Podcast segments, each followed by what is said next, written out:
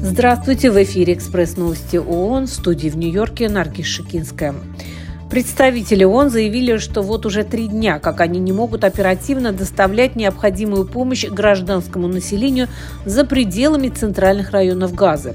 Это происходит из-за задержек и отказов в предоставлении разрешений на провоз грузов, а также из-за активных военных действий.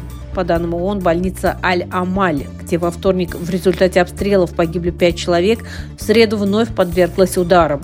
Между тем, Всемирная организация здравоохранения подтвердила, что в Газу прибыли 13 грузовиков с медицинскими материалами для операции и анестезии.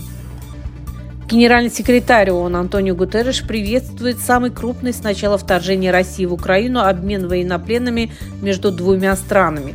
230 украинских и 248 российских военнопленных вернутся домой. Генсек ООН высоко оценил усилия обеих сторон и содействие Объединенных Арабских Эмиратов.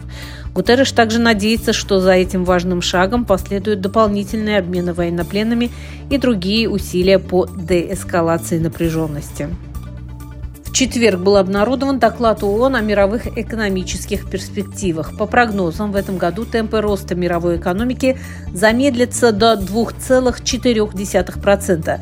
Высокие процентные ставки, эскалация конфликтов, вялая международная торговля и климатические катастрофы создают серьезные препятствия для глобального роста, темпы которого все еще ниже показателей до пандемии. В России в 2024 году эксперты прогнозируют экономический рост в размере чуть больше 1%. В Украине после вызванного войной сильнейшего спада ожидается рост на уровне примерно 4%. Международная организация по миграции разработала рекомендации для правительств Бельгии и Венгрии, которые будут председательствовать в Совете ЕС в 2024 году. В частности, речь идет о выполнении согласованного недавно пакта ЕС о миграции и убежище.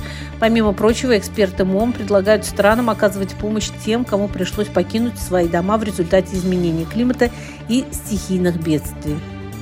Это были экспресс-новости ООН. Всего вам доброго.